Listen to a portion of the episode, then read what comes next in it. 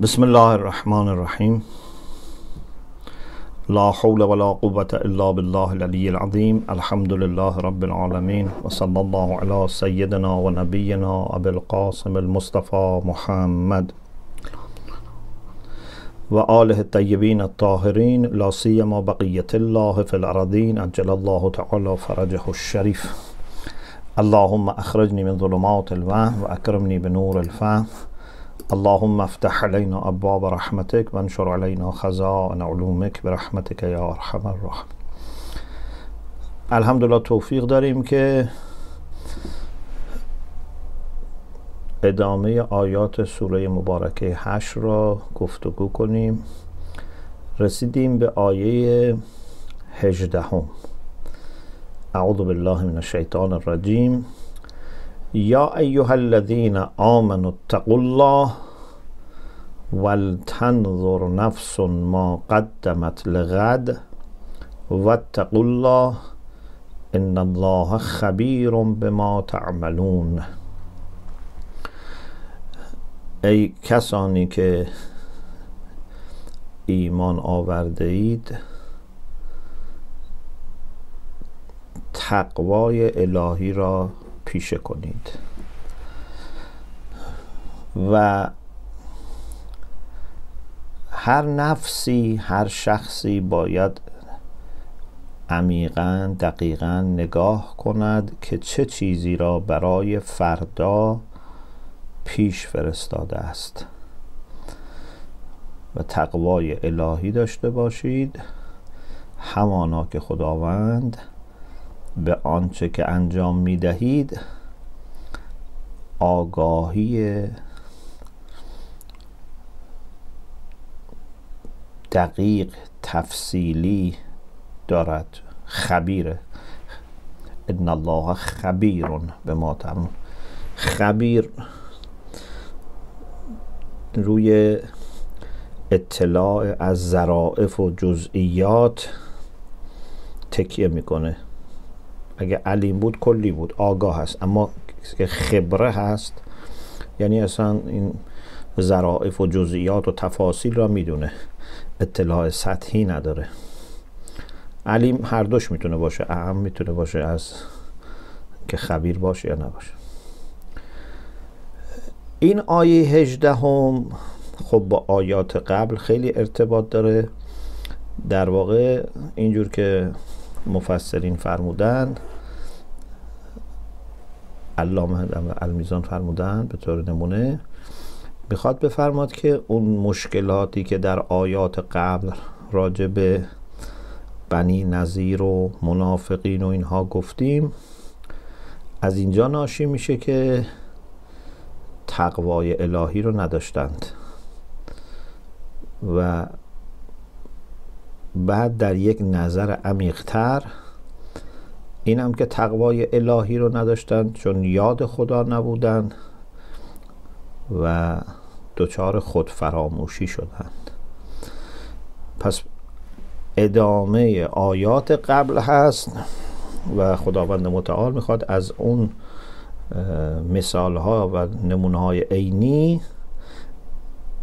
یک استفاده در واقع تربیتی برای هر کس که قرآن را می‌خونه بکنه که راه حل اجتناب از اون مشکلات چیه و مشکلات شبیه اون. راه حلش تقواست. منتها این تقوا رو هم اینجا باز می‌کنه که چه مراحلی داره و چه نیازمندی هایی و لوازمی داره. برای من این باید ما آیات بعدیش هم تا حداقل دو سه آیه بعدیش رو هم بخونیم و اینا رو با هم یه جا توضیح بدیم. آیه 19 هم ولا تکونو کالذین نسوا الله فانساهم انفسهم اولئک هم الفاسقون. میفرماید و مانند کسانی نباشید.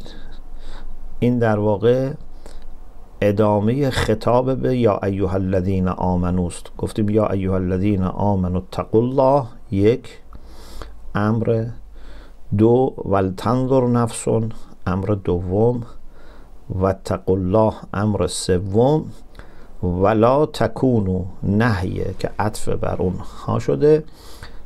پس یا ایو الذین آمنو مخاطب است برای همه اینها.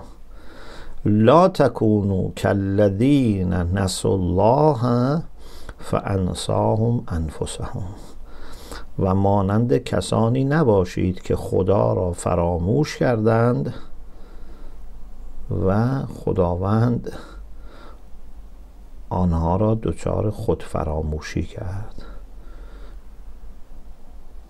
یعنی اگر انسان خدا را فراموش کنه نتیجهش این میشه که خودش را فراموش می‌کنه. اینکه میگیم خدا این کار کرد از باب توحید افعالیه. ولا یه نوع ممکنه رابطه علت و معلولی و سبب و مسببی هم برقرار باشه. مثلا کسی که بیمار معالجه نمی‌کنه میگیم خب مثل کسانی نباشید که بیماریشون رو معالجه نمی‌کنن و خدا جانشون را می‌گیرد. خب خدا جانشون را می‌گیرد نه اینکه یعنی اگر اون سبب نبود هم باز جانشون را می‌گرفت. یعنی اون سبب باعث این شد که خداوند این مسبب را هم بیاره. پس ولا تکونو کالذین نسوا الله فانساهم انفسهم مثل کسانی نباشید که خدا را فراموش کردند. در نتیجه خدای کاری کرد که اونها خودشون فراموش کنند. که مثل می‌تونه باشه که بیماریشون رو علاج نکردن در نتیجه جانشون گرفته شد. اولئک هم الفاسقون. اینها همان کسانی هستند که نافرمانی می‌کنند. فاسق یعنی کسی که نافرمانه. حالا بعضی گفتن مثلا نابکارن بدکارن گناهکارن اینها را میشه گفتی یعنی خلاصه مطیع نیستند فاسق هستند لا یستوی اصحاب النار و اصحاب الجنه. اون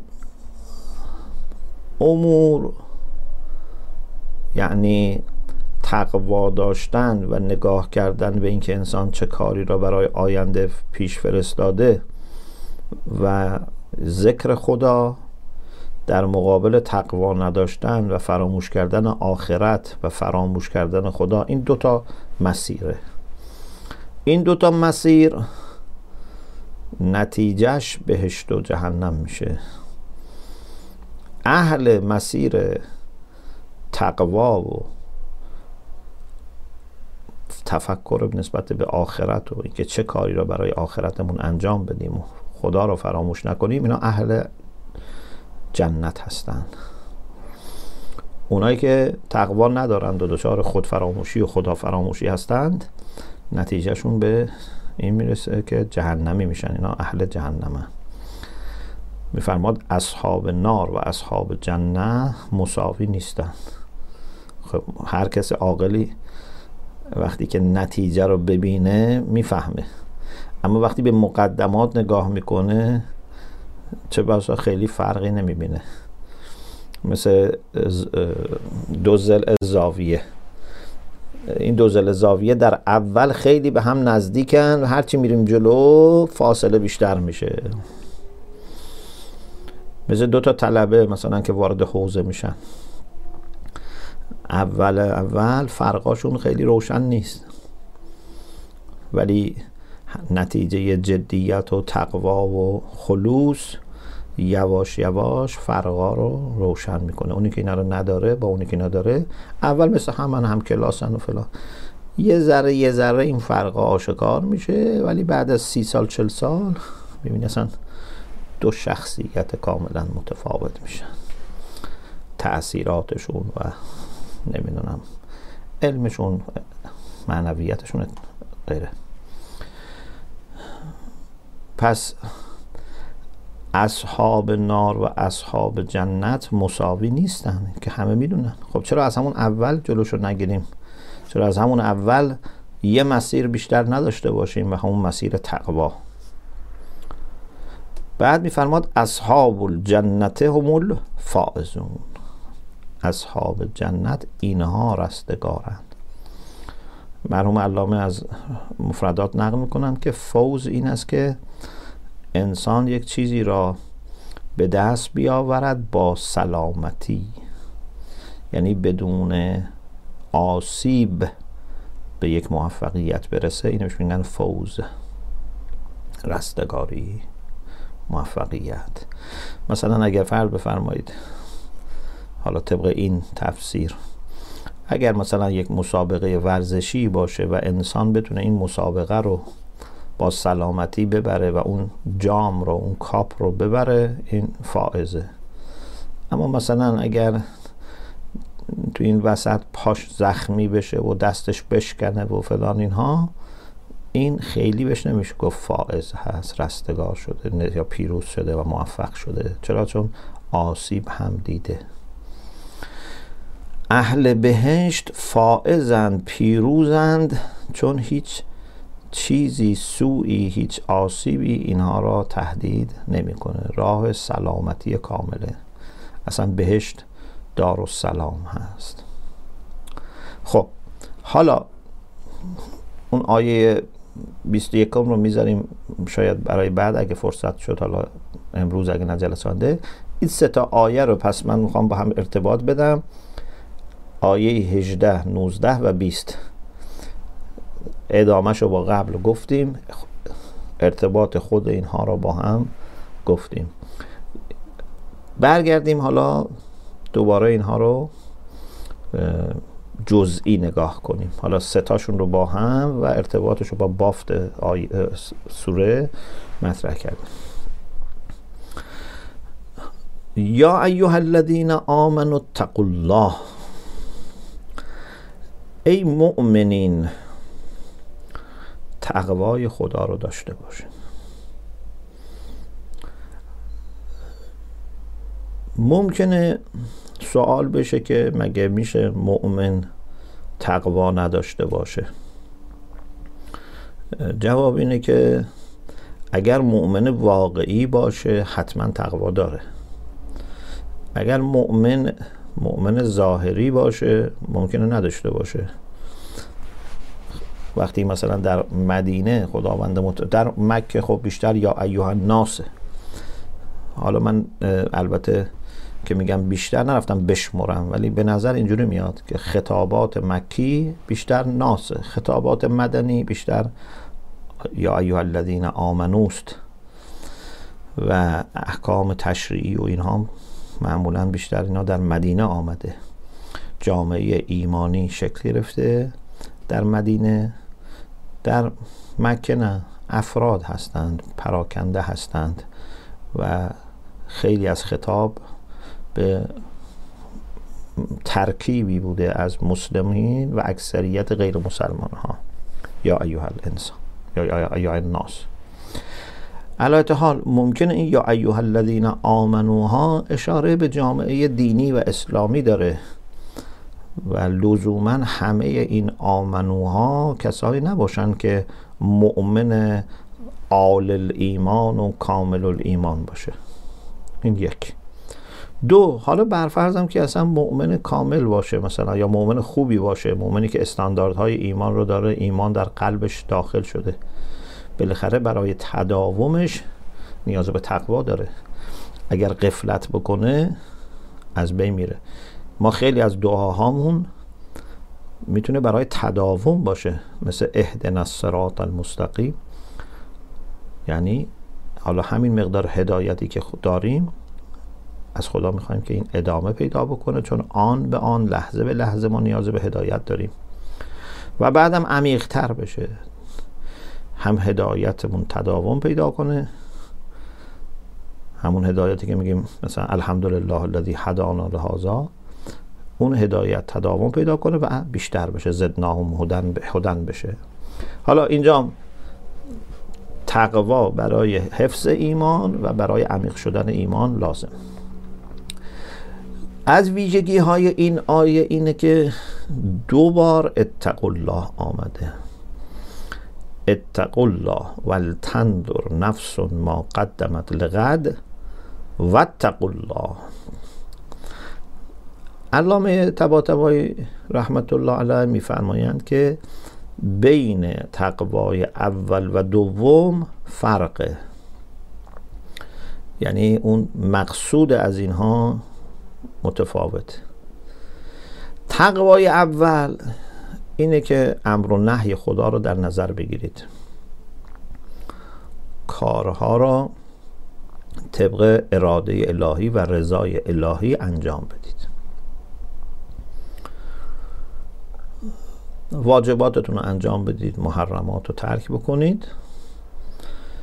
بعد ولتنظر نفس ما قدمت لغد. بعد هر کسی باید نگاه کنه. که حالا راجع به این نفسون یه نکته ایشون داره که من بعد عرض می‌کنم انشالله اگه خدا توفیق بده که چرا خطاب از مخاطب تبدیل شد به غائب. نمیفرماد ونظرو ما قدمتم لغد. میفرماد ول تنظر نفسون ما قدمت لغد.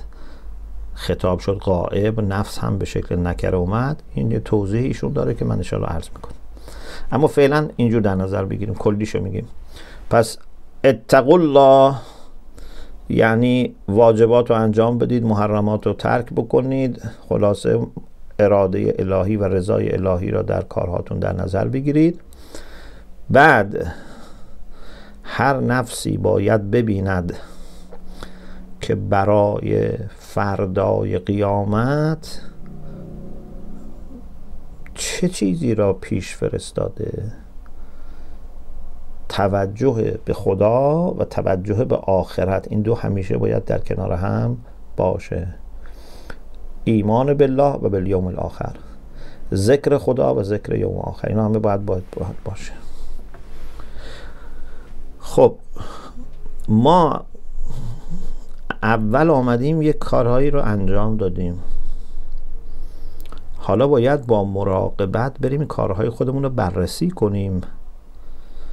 ببینیم این کارهایی که ما کردیم اولا مطابق امر الهی بود یا نبود؟ ثانیا اگر بود با خلوص بود؟ نبود. کیفیتش چطور بود؟ که نه یک صنعتگری علامه اینجوری مثال می‌زنن یه چیزهایی را درست کرده مثلا فرض کنید یه کسی ظروف گلی و سفالی درست می‌کنه مثلا. بعد حالا میره نگاه می‌کنه ببینه اشکالی دارن ندارن. اگه اشکالی دارن اشکالشون رو برطرف بکنه. اگه قابل برطرف شدن نیست دوباره ممکنه باید درست بکنه. نظر اصلاحی داره. یا اصلا کلا ممکنه نتیجه بگیره که من باید این نحوه درست کردن این ظروف رو عوض بکنم. اول پس عمل. دوم یک نظر اصلاحی. بعد بر اساس اون دوباره باید چکار کنه؟ عمل بکنه. و الله. پس معنای تقوای اول با تقوای دوم ایشون میفرمایند که تفاوت می‌کنه. ممکنه حالا مثلا اینو به تعبیر بنده ارز می‌کنم. اینجوری بگیم که مثلا بگیم تقوای اول مراقبه است. و تقوای دو چیز اون ول تنظر نفسون محاسبه است. یعنی تقوای اول اینه که مراقبه داشته میشیم کارهامون رو درست انجام بدیم. ول تنظر نفسون اینه که حالا بعد از اینکه این کارها رو انجام دادیم محاسبه روزانه داشته باشیم محاسبه هفتگی برحال سالانه محاسبه های مختلف داشته باشیم. و کارهای خودمون رو بررسی بکنیم ببینیم در کجا هستیم چقدر پیشرفت کردیم چقدر خدای نکرده پس رفت کردیم. و بعد از این مراقبه و محاسبه بعد یه برنامه ریزی کنیم که بهتر عمل کنیم. یه نوع مشارطه شرط و شروطی هم برای خودمون بگذاریم که باید بهتر عمل کنیم. این میشه اون تقوای دومی. خلاصه چون تمام سعادت ما در گروه رضای الهی است تمام سعادت ما در گروه تقوای الهی است نمی‌تونیم از این مسئله قافل بشیم. یعنی همش باید مرتب ببینیم که آیا داریم طبق اراده خداوند حرکت می‌کنیم یا نمی‌کنیم. بعد یک توجهی در حین کار داشته باشیم. بعد که کار انجام شد یه خود فشارها رفت کنار یه مقدار فرصت بیشتری داره در یک فضای آرامتر یه مرور بکنیم ببینیم چه کار کردیم.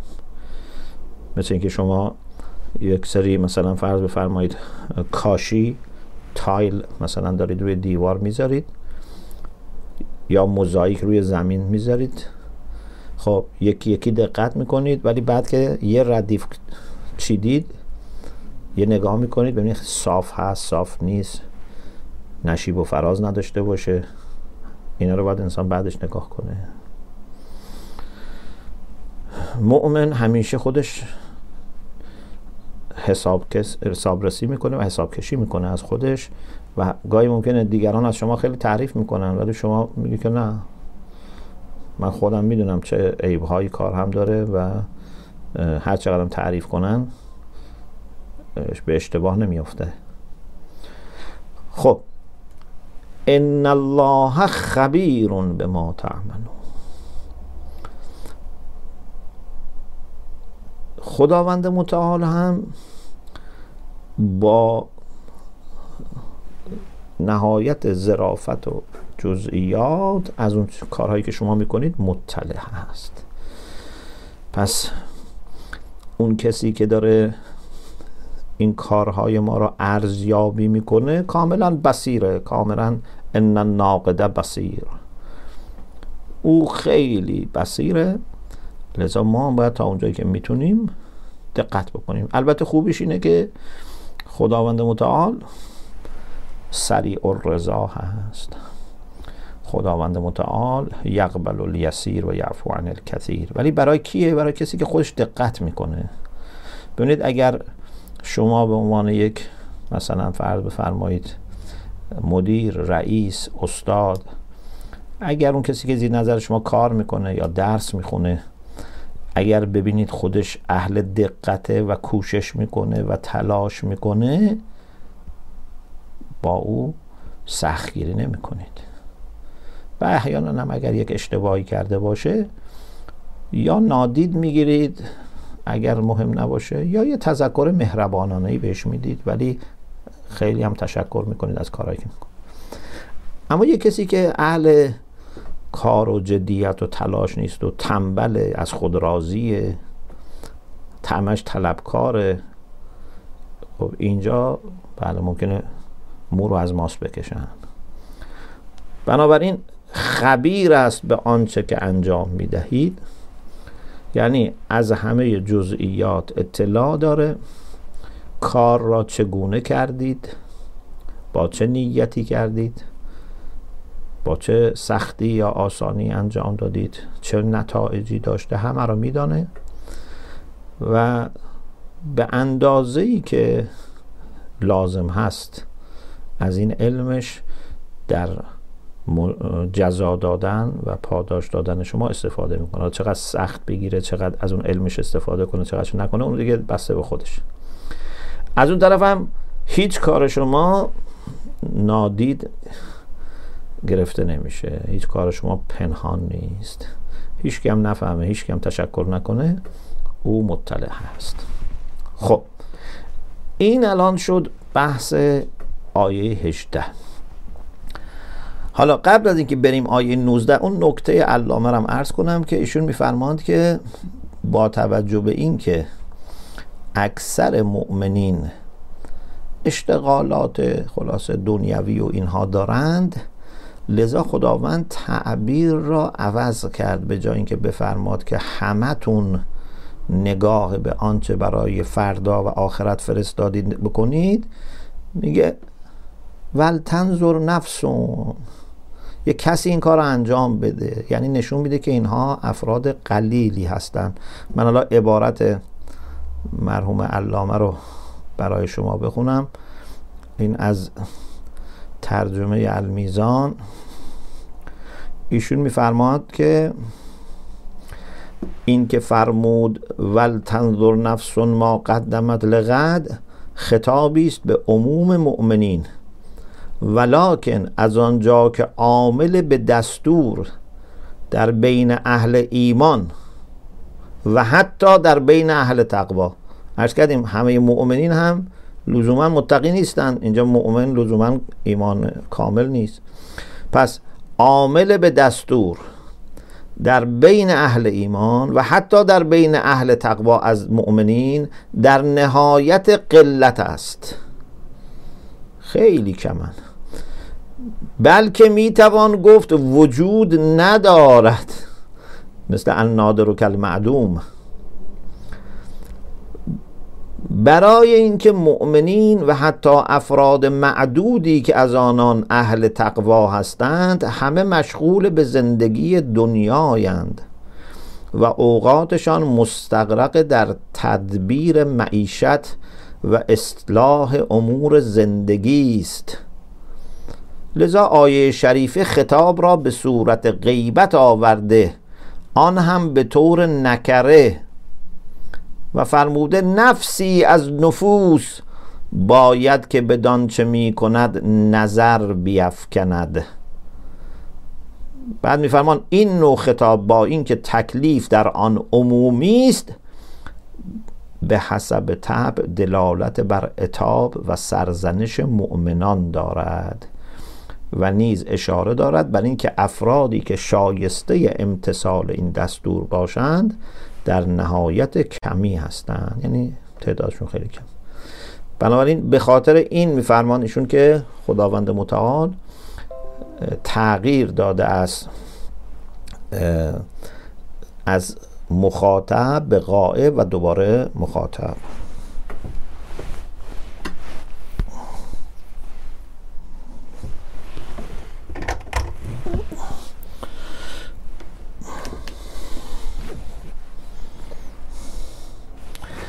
خب.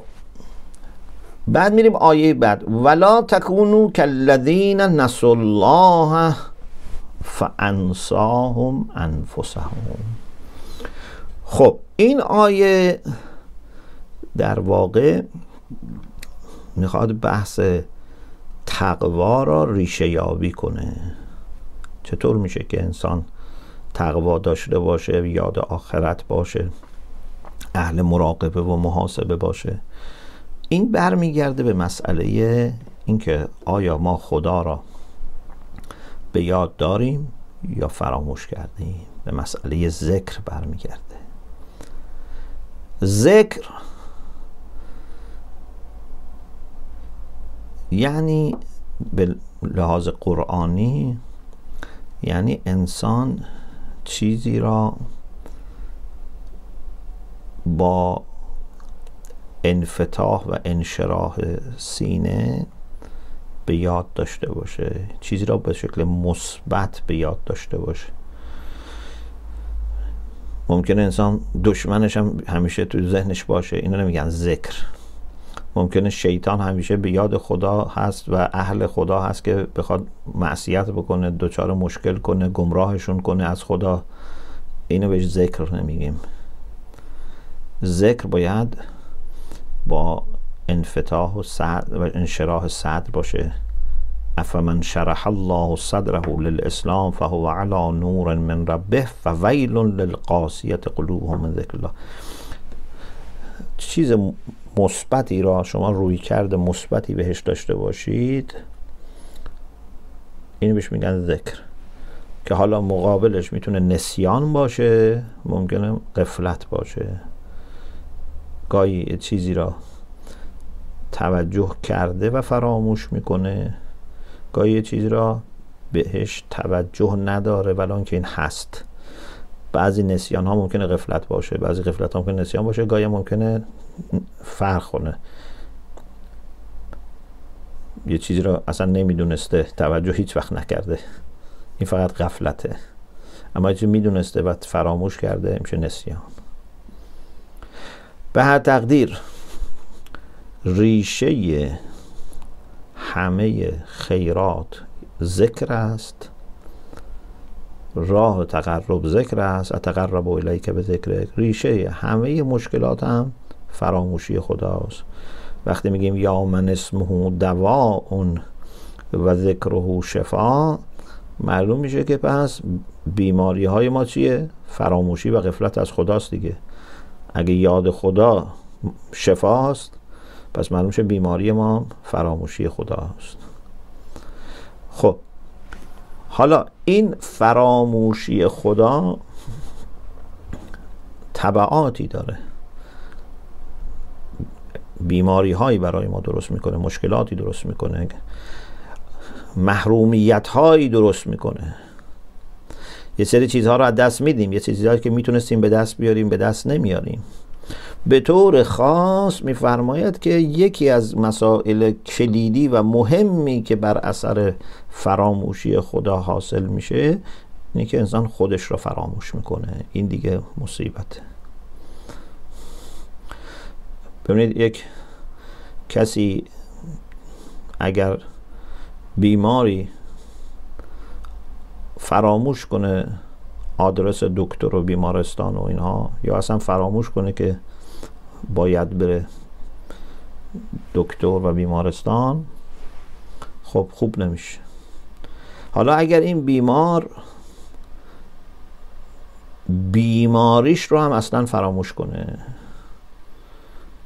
این دیگه بدتره. چون اگر دکتر و طبیب رو فراموش می‌کرد خب نیم ساعت دیگه دوباره دردش شروع می‌شد. می‌رفت بالاخره دنبالشون پیداشون می‌کرد. اما اکثرا بیماری فراموش بشه. انقدر مشغول بشه که بیماری فراموش بشه. و یواش یواش اون دردها هم اصلا تحت شعای چیزهای دیگه قرار بگیره. خب این دیگه اصلا به دنبال طبیب و درمان نمیره. فراموشی خداوند متعال یک موقع کوتاه مدت یه موقع انقدر دیگه ادامه پیدا می‌کنه که دیگه انسان خودش هم فراموش می‌کنه. یعنی به عبارت دیگه ما یک موجود متصل موجود وابسته هستیم به خدا. مثل شعاع خورشید نور خورشید چطور به خدا به خورشید وابسته است؟ ما هم به خدا وابسته ایم اما اگه فراموش کنیم این وابستگی خودمون را به خدا. این در کوتاه مدت خب خیلی مشکل درست می‌کنه. در دراز مدت اصلا دیگه ما نمی‌فهمیم چی چی هستیم. آخه شعاع خورشید اگر ندونه که از خورشیده ندونه که نوری است که از خورشید داره میاد اصلا دیگه هیچی نیست. حالا انسانی که اصلا ندونه. یه خلبانی که مثلا رفته توی هوا و مرتب با برج مراقبت در تماسه. خب حالا اگه این ارتباط قطع بشه این دیگه نمی‌تونه مشکلاتش رو حل بکنه گرفتاری براش پیش میاد حل بشه ترافیک رو کنترل کنه فلان کنه. و اگه اصلا کلا فراموش کنه که بابا یک برج مراقبتی داریم ما باید چک بکنیم با اونها. فکر کنه خودش تنهاست تو هوا. به هیچ جایی هم وصل نیست. هیچ کسی هم نیست که از او دستور بگیره. خب این دیگه مصیبت بیشتر میشه. یا یه رادیویی. رادیو باید روشن بشه موجش روی اون ایستگاه تنظیم بشه تا یه چیزی ازش صدای مفهومی خارج بشه. حالا اصلا این رادیو اصلا فراموش کنه. یا کسی که می‌خواد از این رادیو استفاده کنه فراموش کنه که اصلا این رادیویی است که باید روشن بشه و روی اون ایستگاه تنظیم بشه. خب میشه یه تیکت چوب و خلاص یه جعبه. ممکنه ظاهرش هم قشنگ بشه ولی این دیگه رادیو نیست. اون کارایی از اول اینو به عنوان یه دونه نمی‌دونم جعبه که درست نکردن به عنوان رادیو درست کردن. خلاصه انسان اگر خدا را فراموش کنه یکی از آسیب های جدیش اینه که اصلا خودش هم دیگه نمی‌فهمه چیه. ارتباط ما با خدا بخشی از هویت ماست. ارتباط رادیو با اون ایستگاه بخشی از هویت رادیوست. اگه اونو فراموش کنه ارتباط شعاع خورشید با خورشید بخشی از هویتش. اگه فراموش اون دیگه خودش هم خودش نیست کامل نیست. خودش از دست میده. ولا تکونوا کالذین نسوا الله فانساهم انفسهم پس اگر خودمون رو درست بشناسیم معرفت نفس داشته باشیم به معرفت پروردگار می‌رسیم من عرف نفسه فقط عرف ربه. اگر نه خودمون رو نشناسیم خدا رو نمی‌شناسیم. خدا رو نشناسیم خودمون رو نمی‌شناسیم. هرچی معرفت نفس بیشتر انسان خدا رو بیشتر میشه هرچی که خدا رو بیشتر بشناسی باز معرفت نفس رو بیشتر میشه. این دو سر رو هرچی بهشون بیشتر توجه داشته باشی به همدیگه کمک می‌کنه. از هر کدوم غافل بشی هم خودش دچار مشکل میشه هم دیگری دچار مشکل میشه. اولائک هم الفاسقون. اون کسانی که تقوا ندارند که ما گفتیم باید تقوا داشته باشیم و تو آیات قبل گفتیم که چطور منافقین و بنی نظیر اون مشکلات رو ایجاد کردن اینا همه به خاطر همین فراموش کردن خدا و بعد دوچار خود فراموش که هم الفاسقون. اینها فاسقن. پس یک ریشه یابی شد اینجا که فسق از کجا ناشی میشه و ما برای اینکه دوچار اون نشیم باید چه کار بکنیم؟ یاد خدا و یاد خود رو باید داشته باشیم. ثمره این در این خواهد بود که هر کاری که می‌خوایم بکنیم رضای الهی و تقوای الهی رو پیشه کنیم.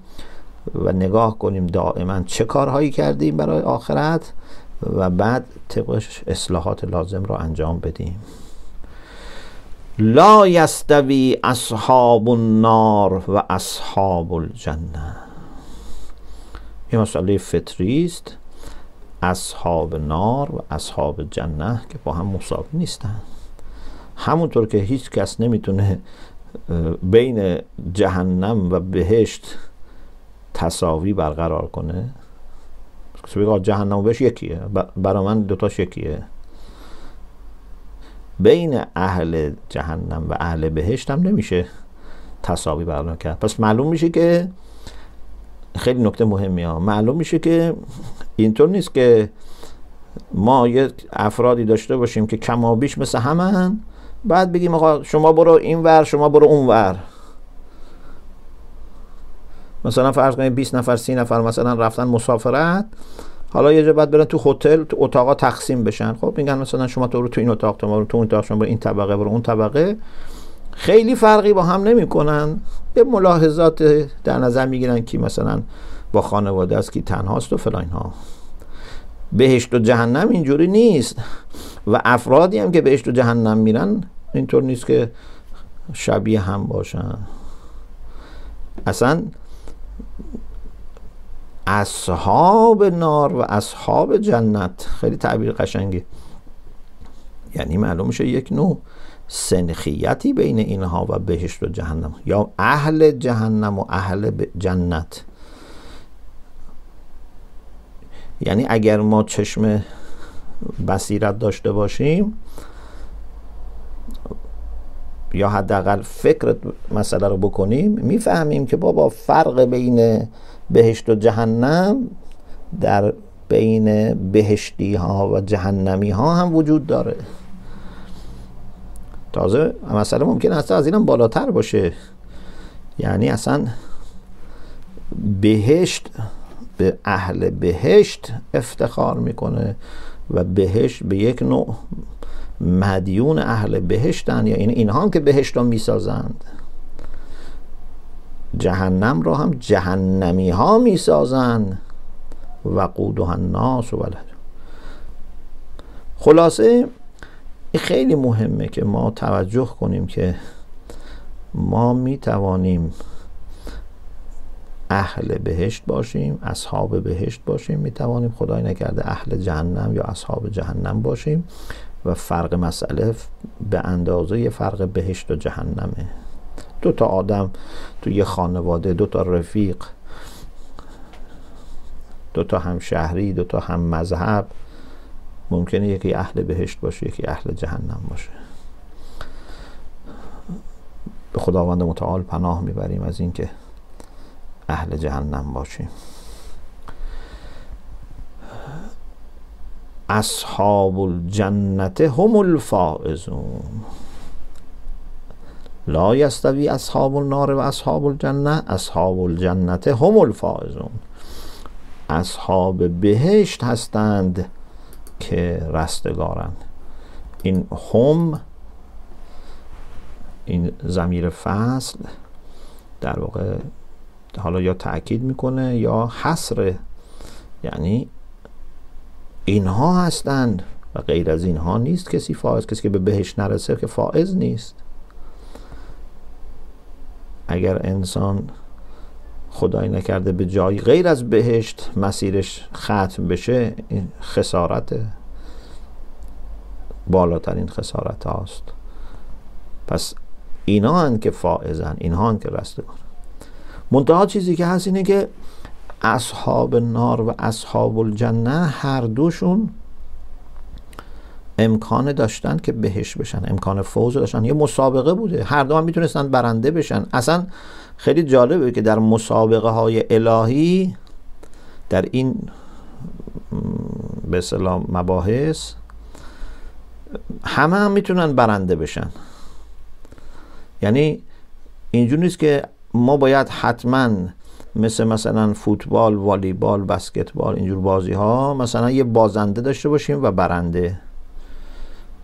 اگرم کسی برنده نشد آخرش بالاخره مثلا یه وقت اضافی می‌ذارن آخرش ضربه پنالتی می‌ذارن که بالاخره باید یه کسی ببازه و یکی برنده بشه. اما در این سباق و این تنافس الهی همه می‌تونن برنده بشن. هیچ مشکلی نیست. و برد شما به باخت دیگران بستگی نداره. اتفاقا شما هر کاری کنید که دیگران برنده بشن شما باز برنده تری. مثل میمونه که یک مسابقه است که مثلا فرد بفرمایید یه عده افتادن تو دریا.